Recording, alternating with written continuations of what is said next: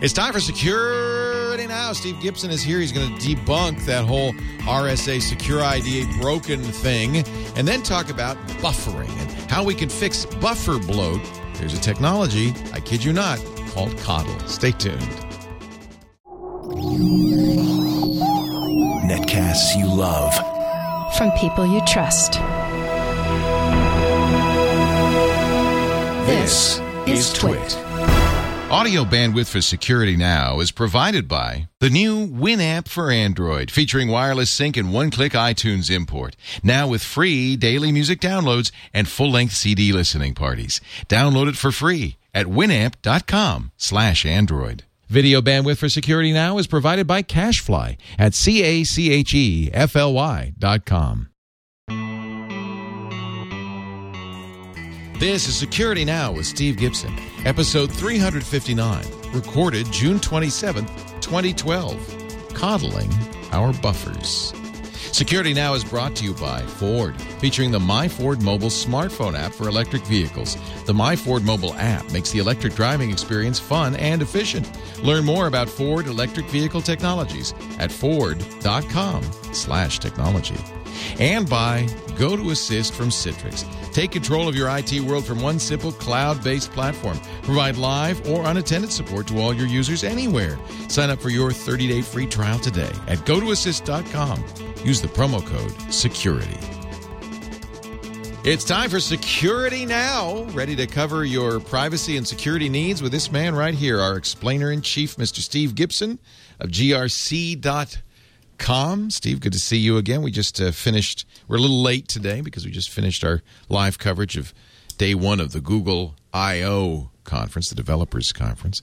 Do you go to developers conferences? I mean, Microsoft has them, Apple has them, Google has them. Back in the day, I used to go up to Redmond and hang out with Google stuff. I mean, with Microsoft back in the day. I've been to a few of those, yeah. And, of course, every Comdex that there was, I used to do breakfast with Philippe Kahn. He would always invite me up, and I'd go to parties and see, Steve and Bill from Microsoft and hang out. But, and I did go famously to the RSA Security Conference a few years ago where I ran across Stina Evans-Fard of Yubico and found the YubiKey. But in general, my sense is I can look at the schedules of the conferences. I can pick up the keynotes. I can look at the PDFs. Read the research at length, which is, for example, what I did for our podcast today several months ago when the term buffer bloat was in the news. We did a podcast about buffer bloat. We'll review that briefly today because I want to explain the operation of the solution, which some fabulous internet architects and designers have designed. And I mean, it's like, okay, now we just need it deployed. And that's the next step. But essentially, they've come up with a really, really nice solution, which is really interesting to have when we look at how hard it has been for the industry to have something. I mean, this issue of how to deal with routing buffers on the internet is as old as packet switching because it's a problem that arises from that. And it has fought every prior attempt to wrestle it to the ground until now. We have a solution. And then the big news of the week, we don't really have that much news, but the big news that got, unfortunately, picked up and completely blown out of proportion is, and I heard you mentioning it yesterday or Monday. I guess it must have been yesterday, about this the scientists so-called cracking the RSA Secure ID tokens that Ars Technica picked up on it. I got tweeted from by everybody. I knew you'd cover it. Yep. Good. Yeah. So we have that to talk about. And just random tidbits and things. I also have the not yet published next book by Mark Russinovich that we'll talk about that I have just finished. Good. I just got Daniel Suarez's new book. Oh, cool. Yeah. So we can compare notes. But before we do that, I would like to briefly talk a little bit about one of our sponsors, the great folks at Ford. Ford is a company that is, you know, I think Ford should do some keynotes, some Google I.O. or Apple-style keynotes. They certainly have a lot to talk about. They have an interesting story. In fact, I went to an event in Silicon Valley at the Computer History Museum last week where Ford was announcing the opening of its Silicon Valley offices because they want to reach out to technology gurus, mavens, programmers, and get them to develop for a new platform, your Ford vehicle. They think of this as a platform, and I love it. The 2012 Ford Focus is a case in point. This is their brand-new electric vehicle, the most fuel-efficient five-passenger vehicle in America, and it has an API. I love that. You can't have a platform without an API, and that's where Ford is reaching out to developers and saying, look, you can develop to our AppLink API, lets you interact with the car. And to demonstrate it, they've created their My Ford Mobile app, available on iPhone, Android phones, and BlackBerry phones. My Ford Mobile is both a website and an app that help you, I don't know, take charge of your electric car, take a look at its state of charge, where there are charging stations. You can program charging to a special, you know, least expensive time. It'll even tell you how much money you've saved and how much CO2 you haven't burned. You could, there's leaderboards on the website, so you can compete with others to save the planet. It's just a really neat idea. The go time is particularly interesting on this. You set a go time on your phone, which tells your car, look, I'm going to be getting in the car and leaving at 8 this morning. I want you to make sure the car is all set up and 72 degrees, and it'll be ready for you. It's kind of like a smart car. It's very, very cool stuff. I particularly like this as well. Where is my car right now? If you've ever parked your car and forgotten where you left it, the My Ford Mobile app actually says, here's where your car is. Here's where nearest charging stations are. Let's plan the most eco-friendly route. There's some gamification as well. I just love this. It is a really great beginning to what is going to just get better and better all the time as Ford and developers update the capabilities of these vehicles. I have to say, this is the way to look at a vehicle. It's a platform, and Ford's doing it. That's a 21st century car company for you. Find out more at ford.com/technology, or bring your smartphone to an EV-certified Ford dealer, and you can test drive My Ford Mobile, the app, as well as the 2012 Ford Focus Electric. I think you're going to like it. Ford.com/technology. All right, Steve, what's the story with the RSA tokens? I mean, that's a big deal if they've been cracked. Okay, yeah, and they have not been. Oh. Yeah. But that's what the headline said. I know. Even Ars Technica, that I respect a lot and who often gets things correct, said their headline was, "Scientists Crack RSA Secure ID 800 Tokens Steal Cryptographic Keys," which is not at all true. In under 15 minutes. No? Yeah, no. Okay. So here's the deal. Bruce Schneier's famous quote is fantastic. It applies here. He says, attacks only get better, they never get worse.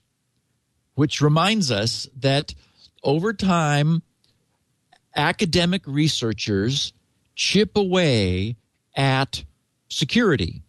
And we've talked about that in this 7.5 years of the podcast over and over and over. I mean, we highlight instances of that. Things like, for example, the MD5 we were talking about recently, the Message Digest 5, the MD5 hash, where as researchers continued to look at it, they poked at it and, you know, began to find some soft spots. Well, there are standards associated with public key technology, asymmetric and also symmetric key technology, which researchers have long known about. The annoying thing about the paper that will be shown in August of 2012 at a major upcoming crypto conference is essentially an additional improvement on the efficiency of already known existing soft spots. So this, for example, is another reason that it's now time for us to be moving to 2048-bit asymmetric public key technology up from 1024, because the researchers are continuing to look at these problems and getting better at it. Now, way back in 98, so quite a while ago, there was a very sharp researcher. Looks like I'm probably going to mispronounce his name. I would say Bleichenbacher. Came up with which is sort of commonly known as the million probes attack. The idea is, and this is the idea both for the asymmetric public key attack and the symmetric attack, both of which were addressed in this paper that'll be shown in a month and a half. And that is, any crypto algorithm that is in common use, the normal public key technology and symmetric key, they normally encrypt blocks of a certain size. For example, when we say, AES encryption, it's a 128-bit block that has various key links, 128, 192, or 256-bit keys. But the block size is always 128. Well, what that means is that when we're encrypting data, it's going to be uncommon or unlikely, it's actually, 1 in 128, that the actual length of our data would exactly fall into a multiple of the block size. So the question is, what do we do with the last block? And the solution is, the cryptographers have come up with what's known as padding, where we pad the data out to the size of the block. So it turns out that the smart academics have figured out ways to get current state-of-the-art crypto systems to leak a little bit of information. And we've talked about some ways that happens, the so-called side channel attacks. For example, right now we understand the danger of a side channel. For example, if a crypto algorithm used a different amount of power depending upon the key that it was encrypting with, or if it took a different amount of time depending upon the key. Well, those things that are like power or time that are not about the data going in and out, but they allow clever cryptographers and potentially bad guys, which is really the problem we're worried about, to glean some information. So that's what happened in this case, is back in 98, this million probes padding attack was demonstrated where the padding used for public key crypto could be used in order to probe for the key. The way this happens is you take something which has been encrypted, and for example, if you give it back to this algorithm to decrypt it and you haven't altered it, it'll say, yeah, fine, here, I decrypted it for you.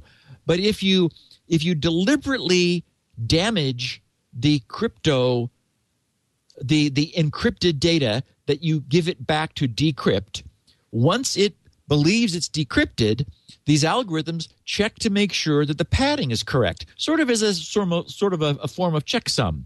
And they will then respond, whoops, there seems to have been something wrong with what you just gave me. Well, that bit of feedback turns out to be very, very weak. That is, the systems are so good that cryptographers have thought about this a lot and looked at it, and it's like, oh, okay, a million probes you know, and then maybe with there's a statistical chance that we could learn something, so forth and so on. Okay, well, the efficiency of that was doubled in 2003 by a researcher, Kilma, and his group, who were able to come up with an improvement.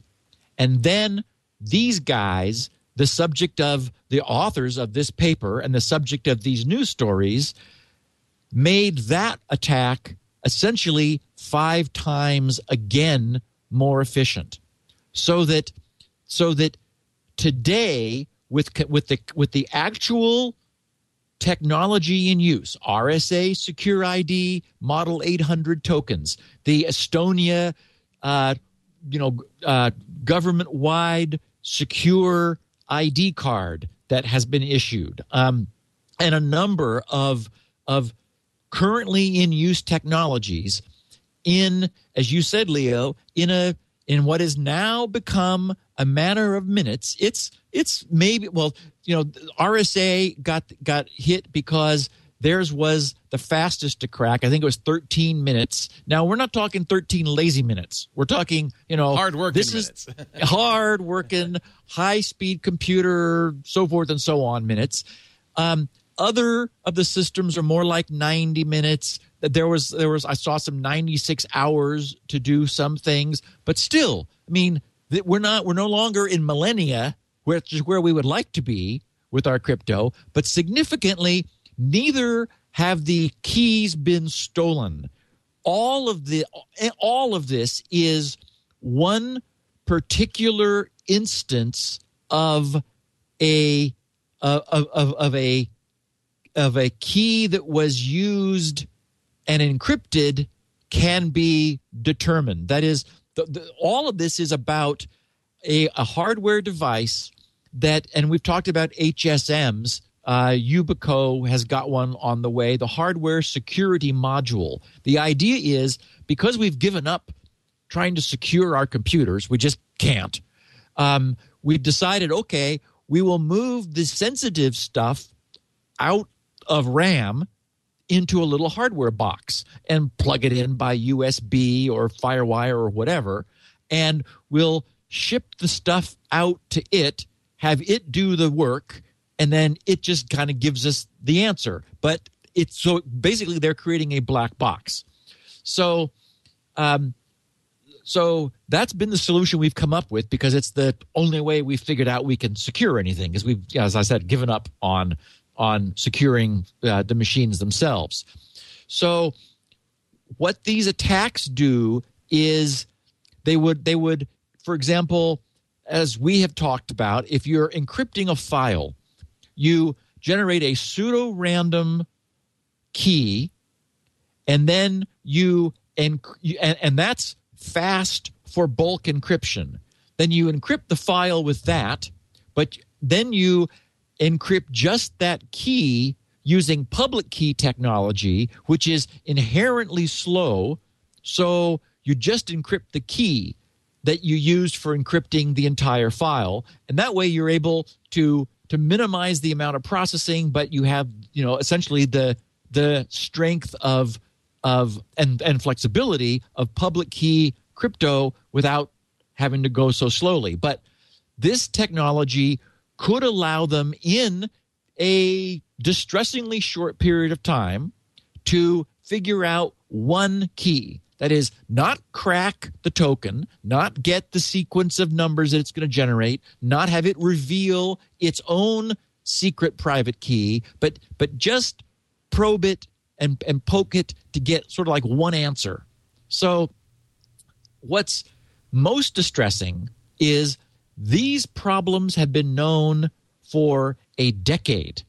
And in sort of following this trail back, I found the so-called PKCS #1 standard. PKCS is Public Key Cryptography Standard on the RSA website.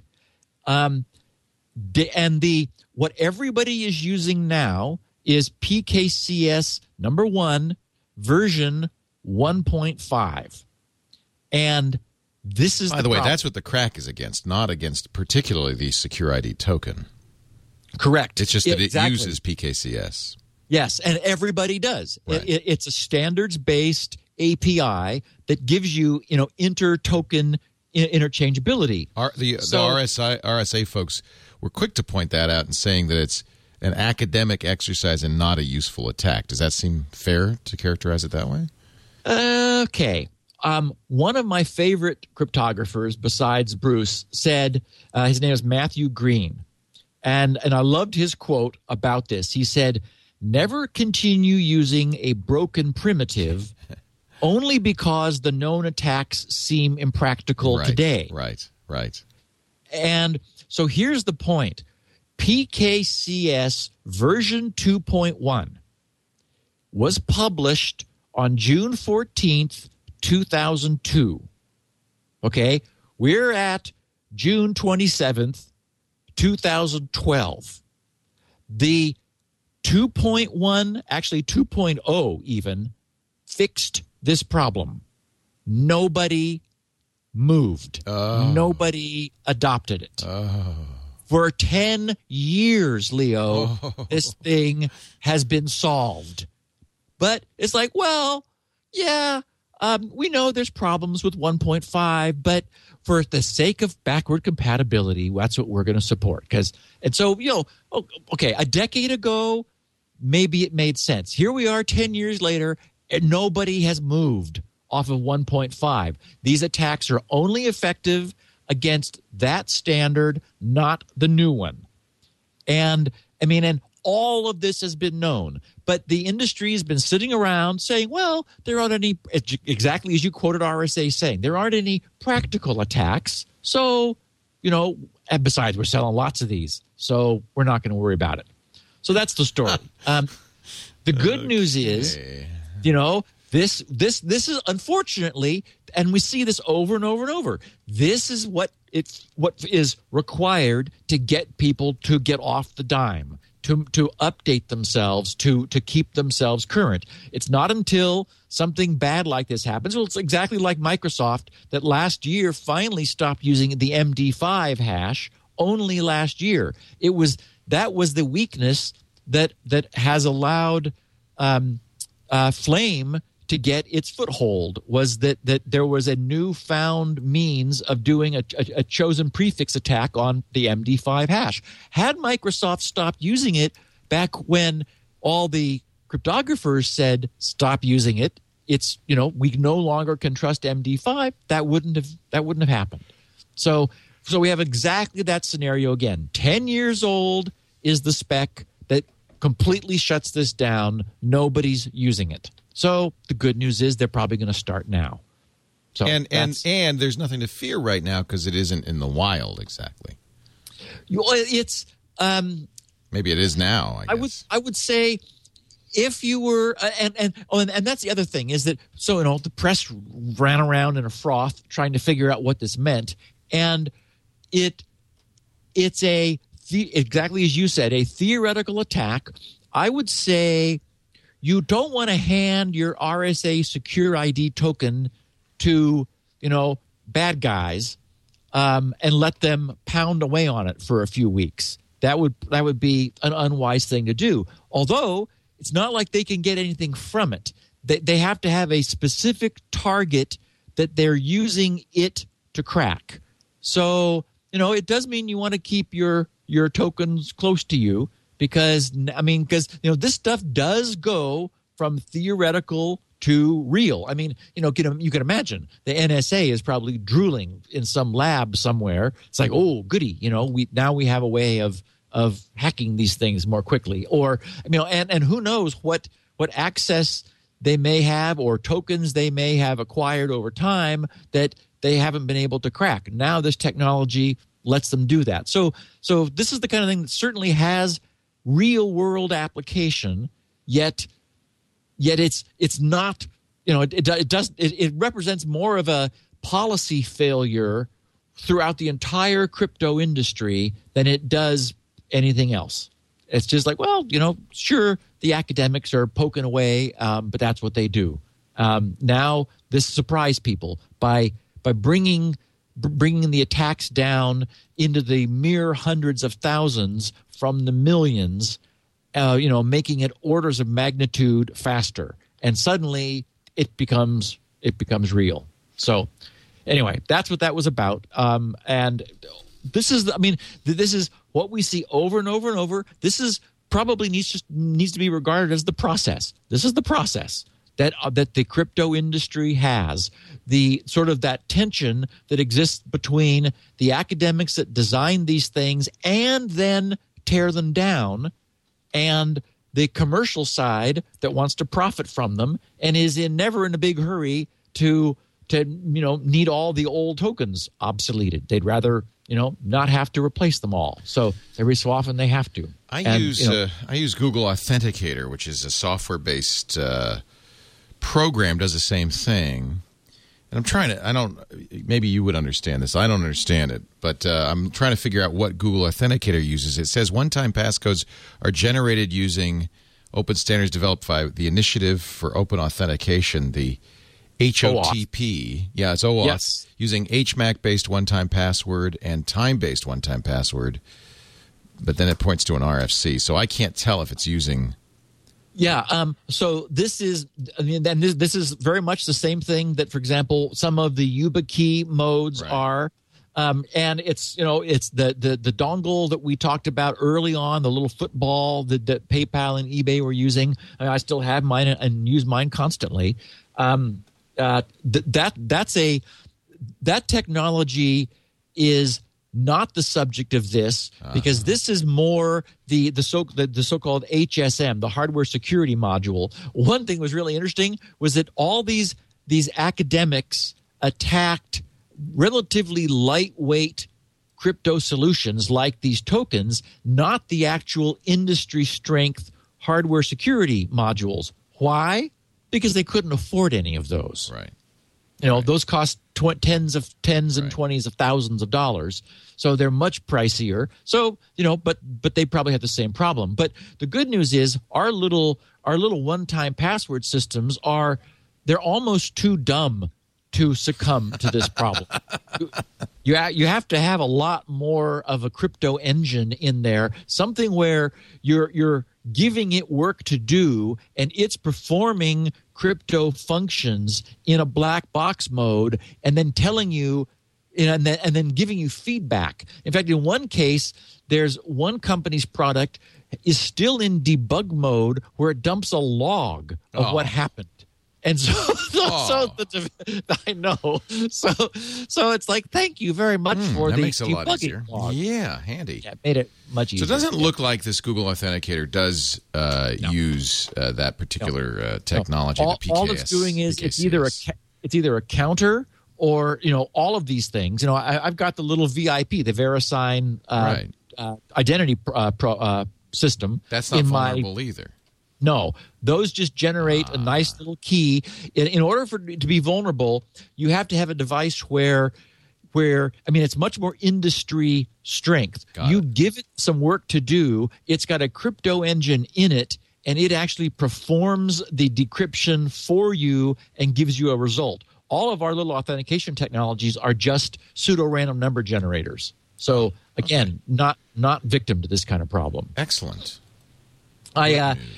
I picked up an interesting tidbit that I actually forgot to add to my notes, but then I saw it again. I thought, I just wanted to mention this, and just as an indication of things to come, which I'm glad for, and that is the news yesterday that the FTC, the U.S. Federal Trade Commission, has hit the Wyndham Hotels chain with a lawsuit over 3 hacker breaches in the past 2 years. And so the story reads, Wyndham Hotel Group just took the 4th blow in a quadruple whammy. First, it was hit with 3 digital breaches over 2 years that affected more than 500,000 customers. Now, the Federal Trade Commission has filed a lawsuit against the firm for allegedly misrepresenting the security measures that ought to have prevented those hacker intrusions. In a press statement Tuesday, the FTC claimed Wyndham had subjected consumers' data to, quote, an unfair and deceptive lack of protection that led to a series of breaches of Wyndham hotels and those of three subsidiaries. The statement describes a series of three attacks on the hotel chain and its franchises beginning in 2008 that first compromised 500,000 credit card numbers stored by the firm, followed by attacks that breached another 50,000 and 69,000 accounts at other locations. The commission claims that those breaches are the result of Wyndham's failure to properly use complex passwords, a network setup that didn't properly separate corporate and hotel systems, and improper software configuration that led to sensitive payment card information being stored without encryption. The FTC contrasts that lack of protection with Wyndham's privacy policy statements that claims to, quote, recognize the importance of protecting the privacy of individual specific personally identifiable information collected about guests, callers to our central reservation centers, visitors to our websites, and members participating in our loyalty programs, unquote, and promised the use of strong encryption and firewalls. So I saw that and I thought, ooh, good. You know, I mean, unfortunately, it's this kind of publicity that again, as I've often said, will end up being the motivation in the boardrooms of the CEO to say to the CIO or CTO, okay, tell us this cannot happen to us. And they squirm around in their chair a little bit and say, oh, well, we need more money or time or whatever. So it's just good news that we have some oversight like this. And it's weird that's the Federal Trade Commission, but it's because Wyndham is not doing what they are saying that they're doing. And it's interesting. If they start suing people for this kind of stuff. Yes. That's very interesting. Yes. I wanted to mention also that I had just a fantastic experience generating an SSL certificate last night. And you don't often hear someone saying that. Never hear that. No. And this is DigiCert once again. I was able, I talked about them before when I switched GRC, when I dropped VeriSign, now owned by Symantec, like a hot rock, and switched over to DigiCert and was able to get a multi-domain EV certificate. I went through the whole extended validation process once. GRC has the advantage of having been around for 20 plus years. So, D&B knows about us and so forth. So it was easy to see, we have established addresses and phone numbers and so forth. But the certificate that I got had a couple extra slots in it because the unlike VeriSign that was going to charge me something like $1,300 per, I was able to get a 4-slot single certificate for $550 or something. So, I mean, radically more affordable. It's the thing that I've wanted to have, of course, extended, an EV cert for a long time. I ought to have one.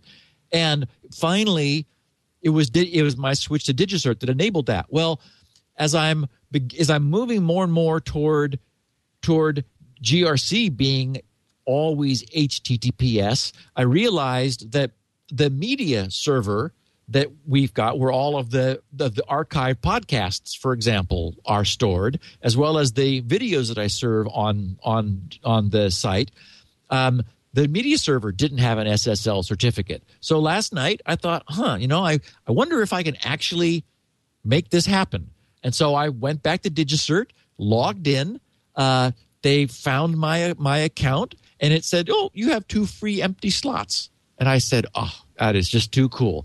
So I went over to the server, the media server, had it generate a so-called a certificate signing request, a CSR, dropped that onto the website, pressed the button. It took maybe about 5 minutes for them to verify everything, see that everything was current and correct. And it was only because I was adding a subdomain to GRC that this was an automated process. So, for example, I have www Coddle.grc.com and grc.com. Those are the two out of the four slots I had filled.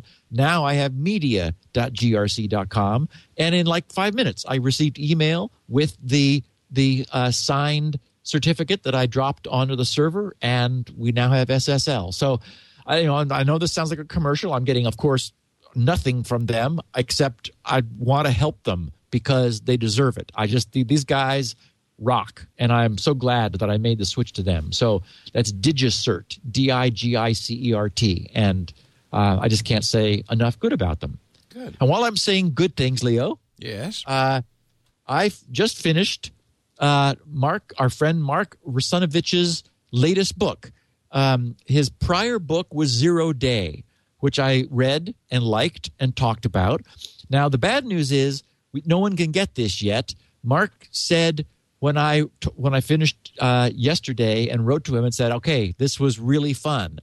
In fact, what I loved about this, I was thinking of our podcast listeners, and I mean, I was depressed and chilled because I would recommend this when it's available, and it won't be until September, and I will remind people when it is. In fact, I'm going to see if we could get Mark to jump on and talk to us. Oh, that'd be great. This is absolutely true. It's obviously a fictionalized account, but this talks about Stuxnet and Dooku, and it's an adventure written around the same two central characters, Jeff and Daryl, who he introduced in his first book, Zero Day. So we continue following them. They're ex-NSA and CIA, but computer people, sort of, off, who should not be out in the field, but they end up going out anyway. But as I'm reading this, I'm thinking, okay, anybody who we want to explain how bad unfortunately bad things are with security, this is the book, because it's very accessible, it's very readable, and Mark just lays out how really sad the current state of cyber warfare is. I mean, the fact that the U.S. electrical grid may well already be infiltrated with malware.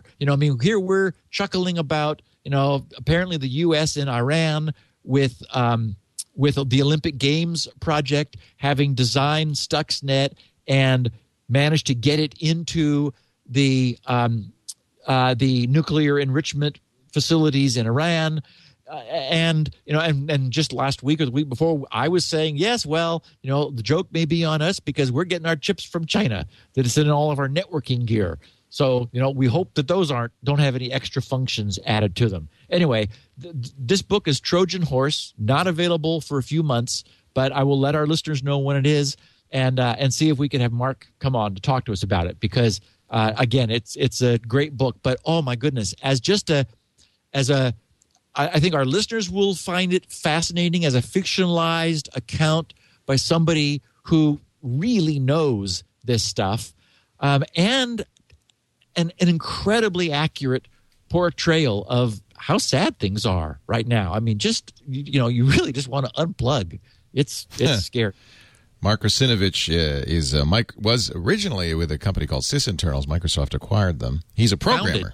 He and Russ founded SysInternals, and which generated some of the best Windows utilities that have ever been created. And then he now is a technical fellow at Microsoft, which is their most revered slot. And it turns out he can write too. He's a technical fellow. I promised a second sort of surprising SpinRite story last week about SpinRite's success in recovering solid state media, which we're beginning to see more and more because I've mentioned it. And so this is Bill Murray in Wilmington, North Carolina, said, "Hi, Steve. I'd like to share another SpinRite testimonial with you. I recently took a 7,000-mile motorcycle trip. How do you ride 7,000 miles with a sore butt without running out of without running into some ocean somewhere? Yeah. Well, he went across the country to and back. He went around in circles. Yeah, yeah. He says, I recently took a 7,000-mile motorcycle trip from North Carolina, where he's based, to visit Colorado, Utah, and Arizona. Okay, so he kind of made a big loop. During the trip, I was taking several hundred photos per day. Some were JPEGs taken with a point-and-shoot camera while on the move, and others were RAW, R-A-W, plus JPEGs from my Canon DSLR. Each evening, I was copying my camera cards to both my netbook, equipped with a 96-gig SSD drive, and to a 32-gig USB thumb drive, since I was quickly filling up my camera cards. Unfortunately, I soon ran out of space on both the netbook and my largest USB thumb drive.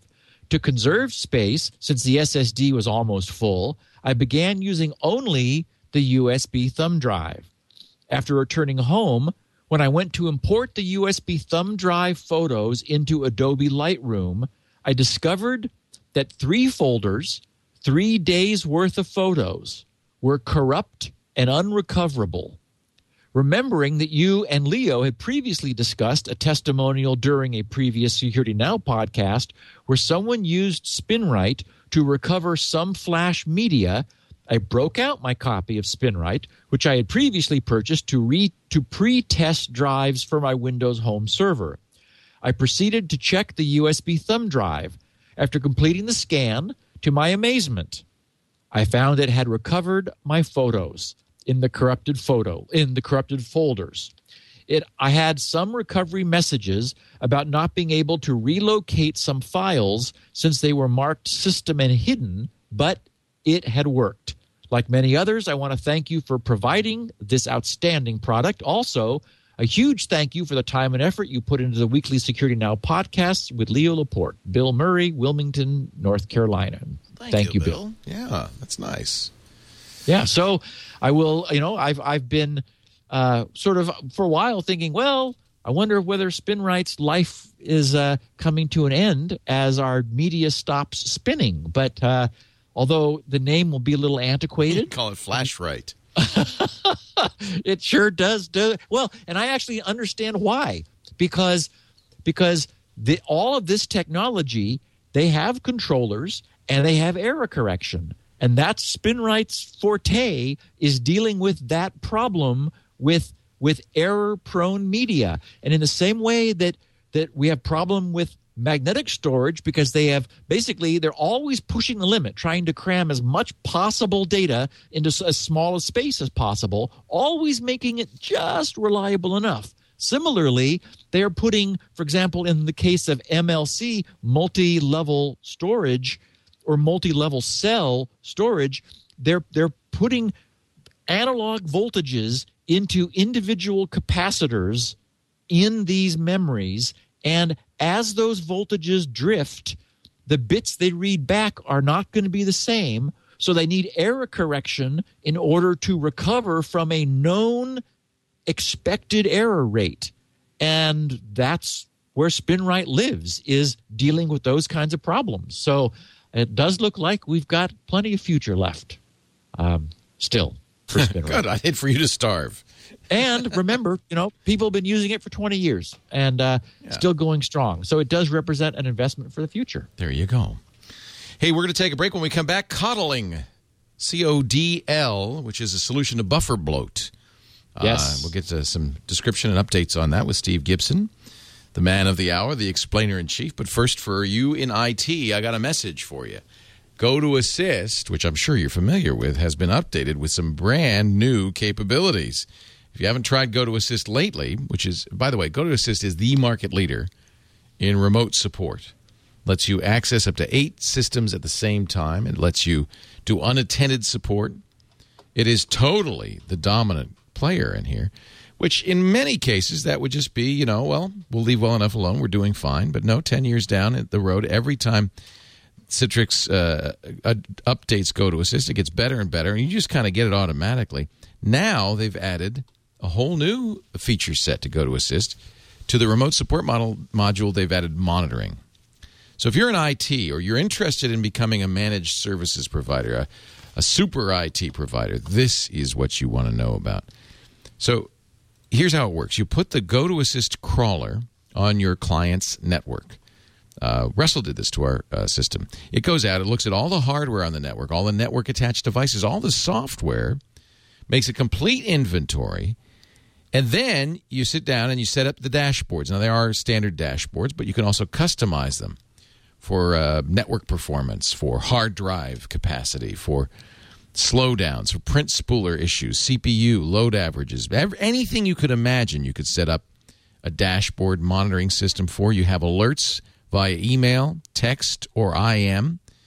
Now, this is great because you're proactive. Now, instead of reacting to the client saying, hey, there's something wrong, for anything from we're out of toner cartridge to the network's not working, you'll know before the client calls, and that's so important. Proactive support. And then you fire up that remote support module. You fix it. You didn't even have to get up from your chair, and you are a support hero. This is so cool. I mean, I can't even go into all of the features of this. It's very, very elegant, sophisticated, easy to use, but extremely powerful. You can even do support from an iPad. How about that? It works with everything, Mac, Windows, Linux, too. So give it a try. Here's the deal. Visit GoToAssist.com. Click the Try It Free button. The promo code is security, just one word. So click the promo code link when you do the trial, and do us a favor and type in security.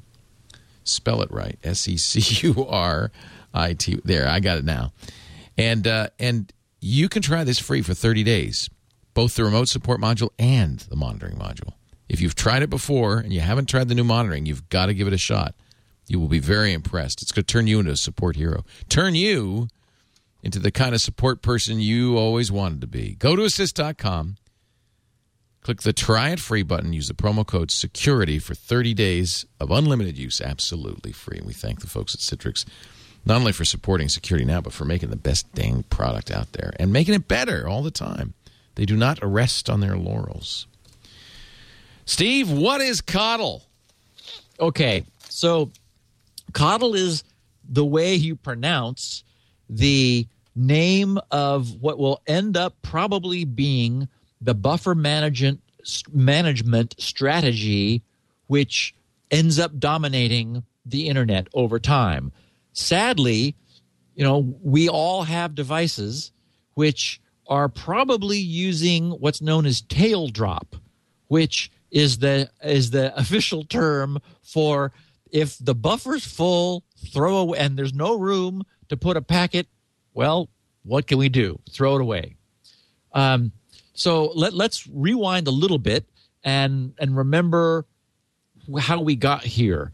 The fundamental, always understood problem with an autonomous packet routing network is the need for buffering. Because if you imagine like a lattice grid of nodes all connected to each other in a very complex topology where customers are located off of different of these nodes, and they put their internet traffic onto a given node, that is to say a router, and it sends it to the next one, which sends it to the next one, which sends it to the next one. So you've got all this traffic moving, jumping from one router to the next as it goes from its source to its destination and back again. And you know, if you do like a traceroute command, the number of hops, as they're called, between routers, certainly it varies, but you know, we're used to seeing something like 13 to 17, something like that. And we've talked about how the so-called internet diameter, that is a diameter of a circle, is of course the 2 points that are the farthest possible away. Similarly, the diameter of the internet would be the 2 locations that have the largest number of routers between them, so that the data has to go through that many hops. And there was a problem that the so-called TTL, the time to live, was originally set at a number that was at the time reasonable, maybe 16 or 32. Generally, programmers like powers of two. But it turns out that as the internet grew in size, more routers were added, and it was possible for an operating system to generate a packet that would never be able to make it to its destination because its time to live would expire before then. So because we've got all of this sort of this ebb and flow happening statistically, but without any overall plan, just every packet for himself, it's necessary to buffer both packets coming into a router, because they might be coming in from like you might have 5 or 6 all arrive at once from different interfaces, and then the router figures out which interfaces each one needs to go back out of, and you then need to put those in a queue so that is to say a buffer,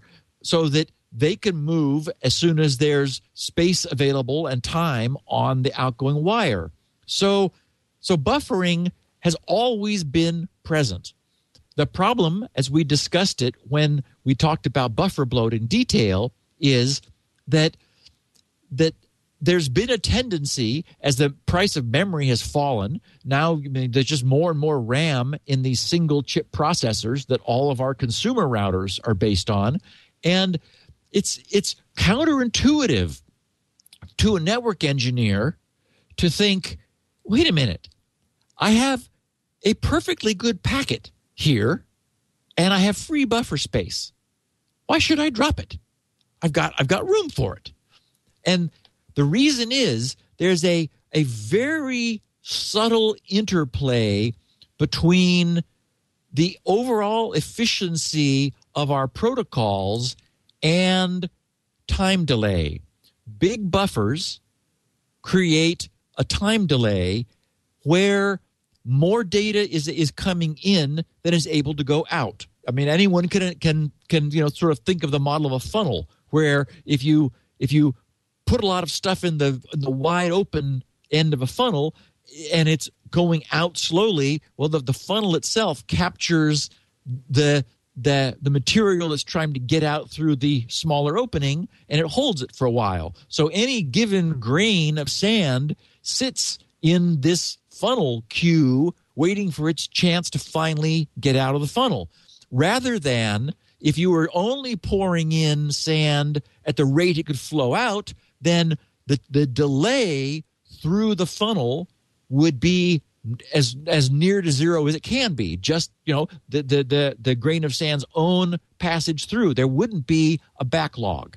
So it's this backlog which represents a problem, and backlogs form anytime you have a transition from a high bandwidth connection to a lower bandwidth connection.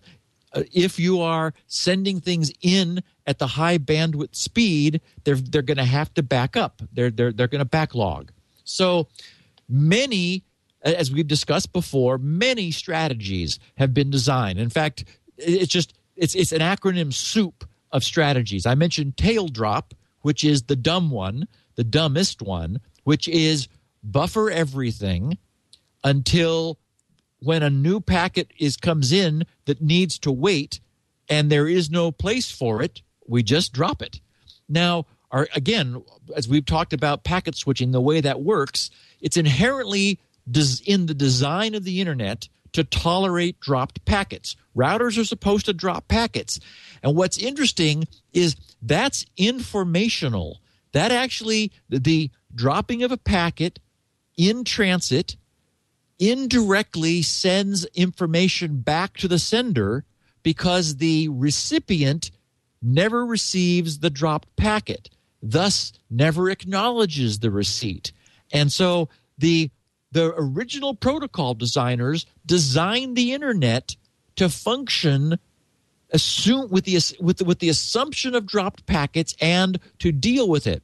So engineers that engineered larger buffers, and unfortunately these things chain. So if every router between here and there has a big buffer, then you can end up with many, many seconds required to get your data to transfer from one place to the other. And if we were only transferring big files, that wouldn't be such a problem. But, you and I, Leo, are having a conversation in near real time over the internet. It's kind of amazing. And so, we don't want to have a grain of sand stuck in a funnel where that's my voice trying to get to you. We want it. And so these deep buffers really do not help anybody. What we want is we want them to catch bursts. We want them to like be a surprise. Oh, whoa, suddenly more came in than we was expecting. Well, as long as it doesn't persist, as long as that was like a surprise event that will then quickly be removed, that's fine. That's proper use of a buffer, but not something that just sits there full and clogged with sand running over the sides of the funnel because more is coming in all the time than is able to get out the other end. So the most popular solution is something called RED, R-E-D, which is the acronym for Random Early Detection. It's also been known as Random Early Discard or Random Early Drop. The idea there is we don't wait to have no room, because obviously we have no room. There's nowhere to put an incoming packet. Instead, as we begin filling up, we increase the probability of discarding packets even though we've got room. And counterintuitive as that is, you can imagine that inherently causes the buffer to resist getting full. It's discarding things before it's actually full, because this is an acknowledgement of the truth that discarded packets send a message to their sender. Some, the protocols are designed so that somebody that's sending things and stops getting them acknowledged will go, ooh, maybe I ought to slow down. And it's like, yes, that's the message we're trying to send you. Slow down. And so all these systems tend to throttle. The problem is that despite an amazing amount of industry being focused on this problem, as I said, acronym soup, all kinds of solutions proposed, there has never been one that works across the board, is independent of bandwidth, is independent of round-trip time, is independent of traffic type. Many of these things can be tuned for specific situations. If you knew that your bandwidth was such and such, if you knew that your typical round-trip time was going to be something, if you knew whether you had bursty traffic or more slow buffer, or if you knew you had UDP stuff or TCP, if you put all kinds of constraints on, then anybody could carefully tune a solution for a given set of traffic. The problem is we no longer have homogeneous traffic. We have a heterogeneous traffic. We've got all kinds of bizarre stuff happening, peaks and valleys, widely ranging bandwidth. In fact, what's interesting is that the problem with residential buffer bloat is largely caused by Wi-Fi. And I think it was I was watching Tom, and I think it was Brian Brushwood, they were talking about Wi-Fi and maybe and like grumbling. I think he was using some sort of non-Wi-Fi wireless to do some interacting with your studios yesterday, and he went off on a rant about how useless free Wi-Fi is in coffee shops or anything. That it's horrible. It turns out that the reason that is that what we can't see is that as you move your hands around your laptop, as you rotate, as people walk by, the instantaneous bandwidth between you and the hotspot is jumping up and down and changing, and it's doing that separately for all the people who are trying to use it at the same time. I mean, it's amazing it works at all. And so as a consequence, it really doesn't work very well. So the challenge is huge. So the news is, and this is just amazing when you put it in the full context of how big a problem this has been, how intractable it has been, how the best minds in the industry have been focusing on this. In fact, even Van Jacobson, who is the co-designer of this solution, he gave a speech 6 years ago in 2006 and wrote a paper that never got published that was beginning to sniff at this, beginning to talk about this solution, but it never got adopted. Now, the other problem is one of scale, because we have big iron routers, like in level 3 and, at AT&T, with high-speed fiber optics where the actual routing is done in silicon, and we have low-end, blue box pieces of junk that cost $30 that run off of a wall wart, 5-volt power supply, that have a low-power chip barely running Linux in a consumer router. And the problem is the same. It's at a different scale, but fundamentally nothing changes. And so what they were looking for was something that solved this entire problem.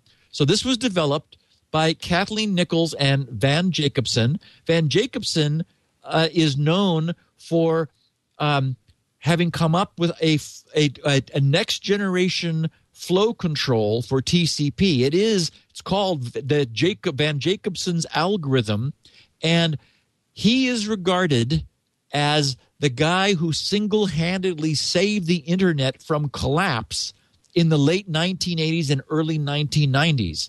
That is, the first version of TCP we're no longer using, and it would not have worked. We needed a better means of flow control, and it was Van Jacobson who came up with the algorithms everybody is using today. They're known Tahoe and Reno. You probably heard those acronyms, Leo. I've been there, but I know. Those are some of the approaches used for congestion avoidance in TCP.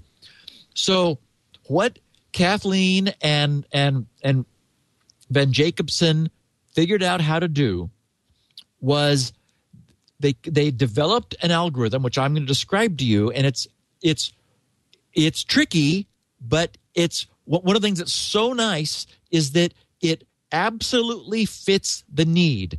That is, it can run on and is actually running on Linux-based home routers. The CEROWT, CEROWT, does have Coddle, CODEL, the Coddle controlled delay buffer management in it now as an experimental platform. So Coddle is parameterless. There's no knobs, as they put it, for operators, users, or implementers. There's nothing that needs to be adjusted. It doesn't. The same algorithm can run in a $30 piece of plastic as runs on huge big iron where all the routing is being done in silicon at the high end. Same algorithm. Unlike many of the algorithms that have been proposed, as they phrase it, it treats good queue and bad queue differently. And by that, I mean it keeps the delays low while permitting bursts of traffic. So it's exactly as I said we want. I need to make sure I use the right words and that I define these terms, because a buffer is like the static container for the data. The queue is the actual lineup of the packets. So I'm going to try to make sure I use the right terminology here. So the queue is the present the list of waiting packets that are lined up in a queue in the buffer waiting to be sent.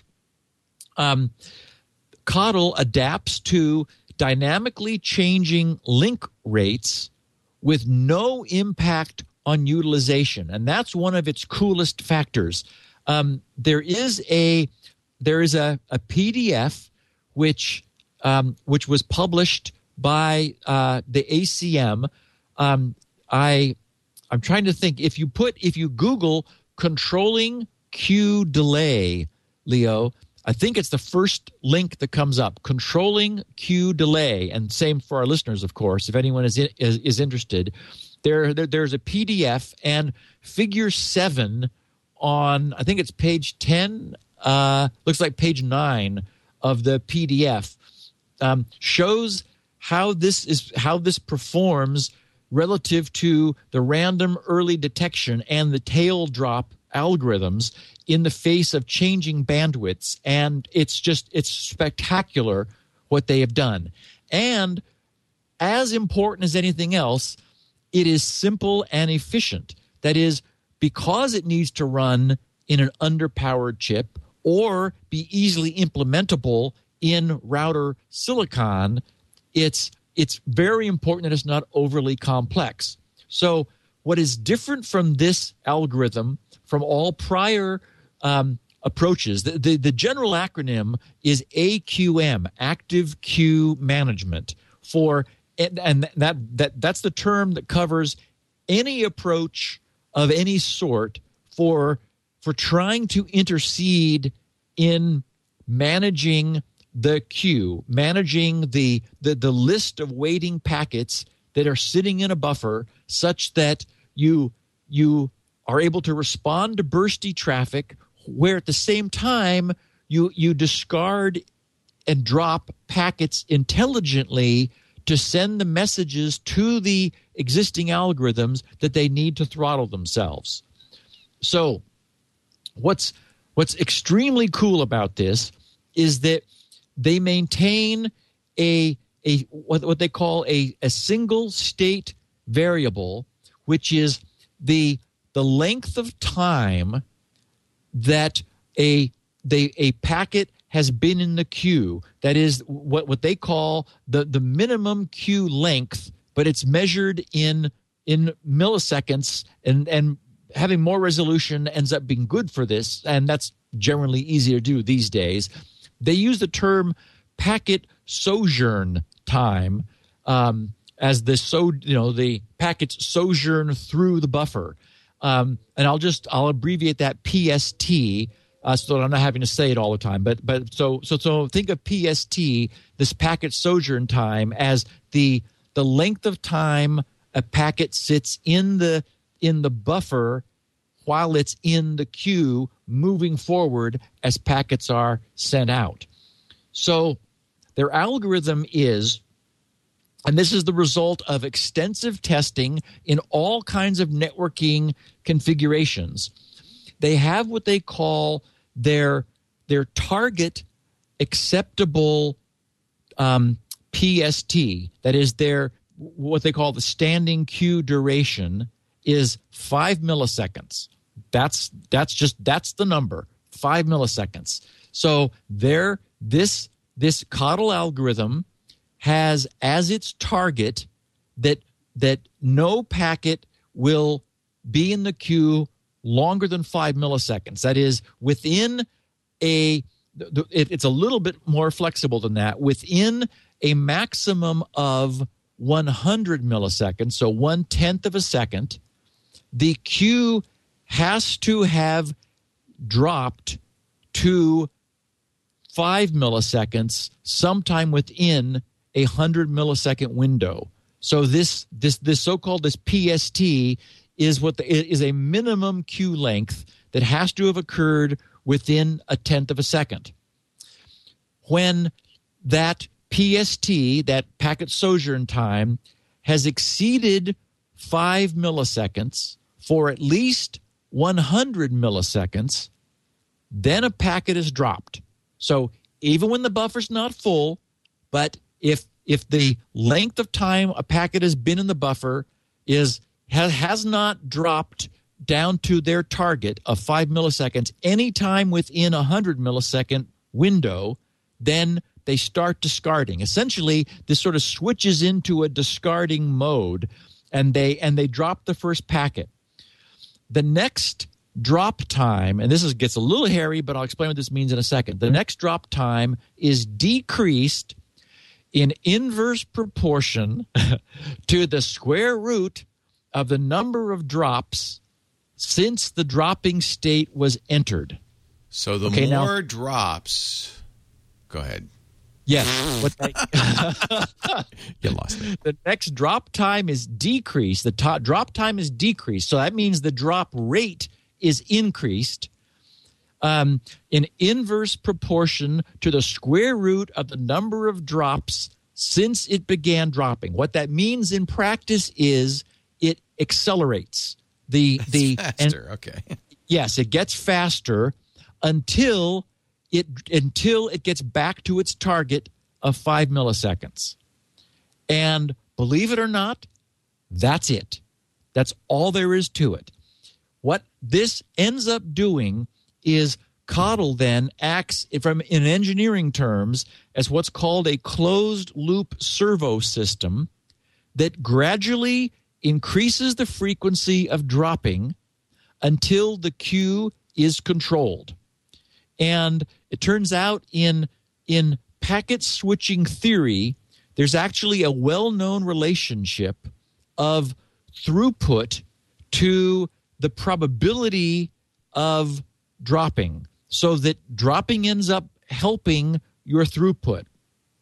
And they end up then that they have on their site, and there's an appendix referred to in this PDF where they post the pseudocode, because this is all public domain. Obviously, this will be an RFC, and I imagine, I hope that router vendors run to implement this.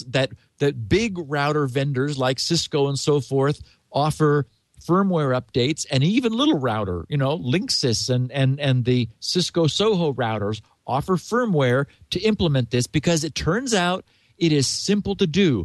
Even this inverse square root drop probability, it turns out that the inverse square root can be computed efficiently using only integer multiplication.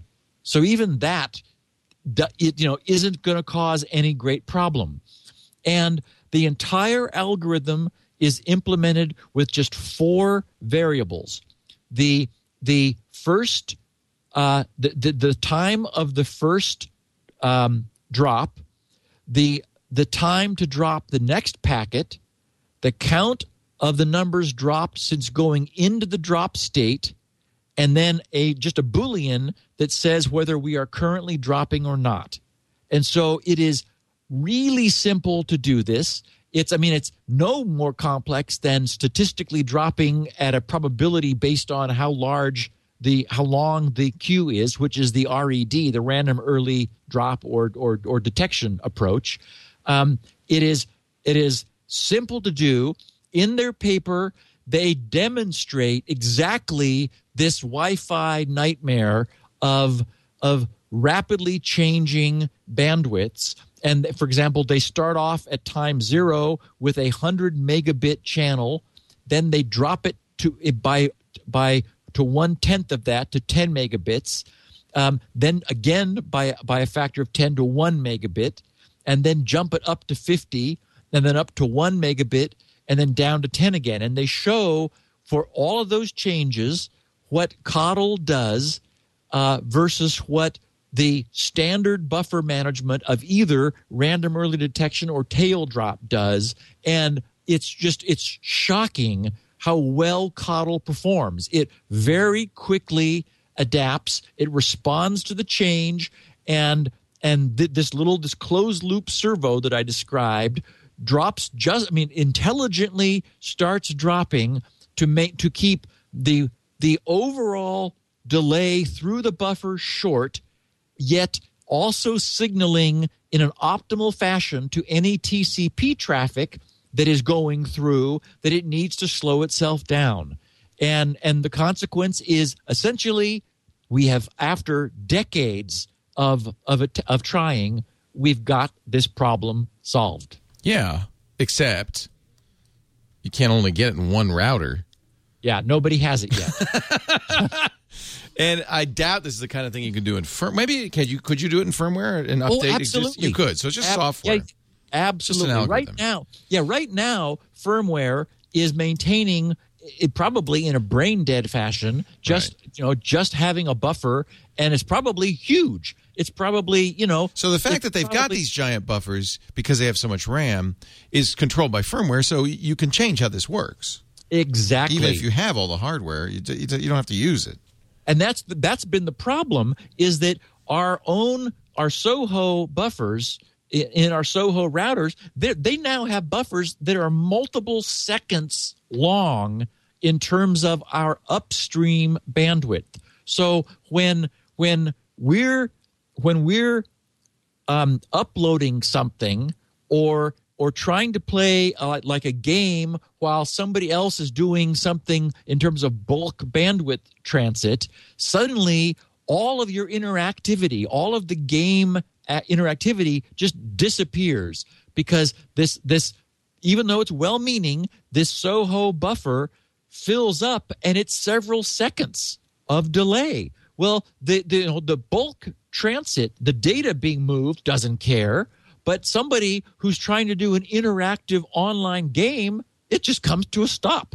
Because, several seconds. Think about that.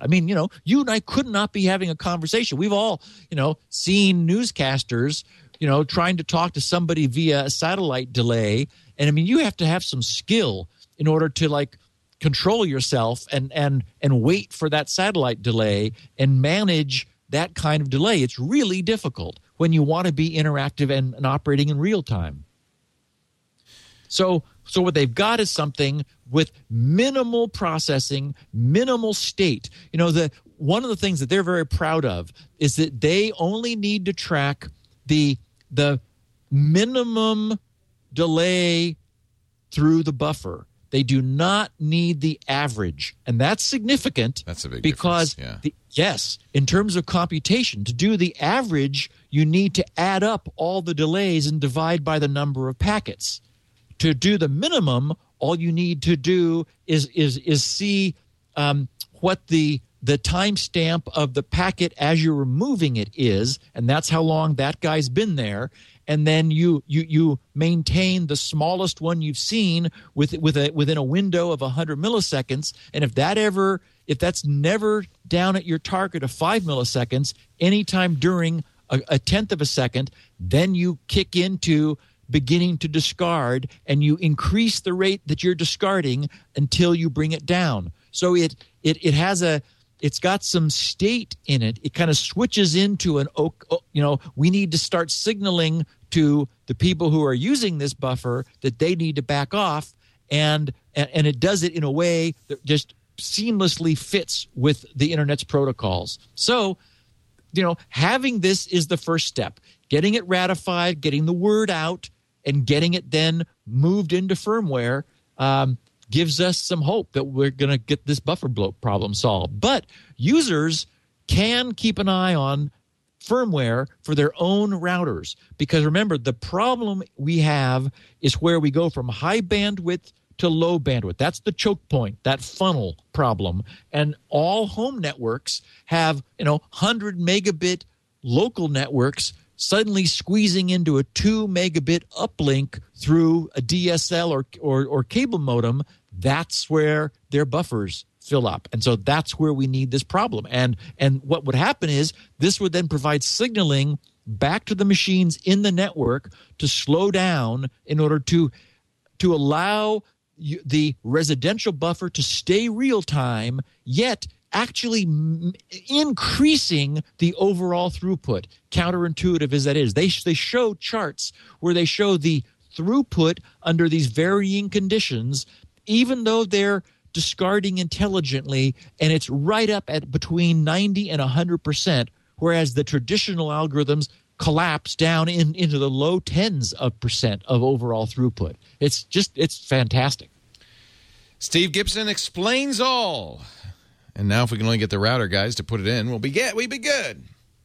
If you want to follow along in the transcript, a couple of people instead of the chat room, I'm going to read this one. You can go to the website, GRC.com. That's where Steve lives. He puts transcripts and 16 kilobit versions of the show, audio versions of the show there every week.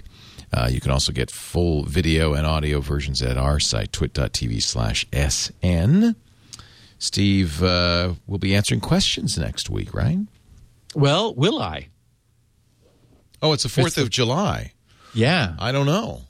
Well, the memo I got said that... Take the day off? Guys, you're gonna, well, that we're not going to be pre-recording. That's a shock.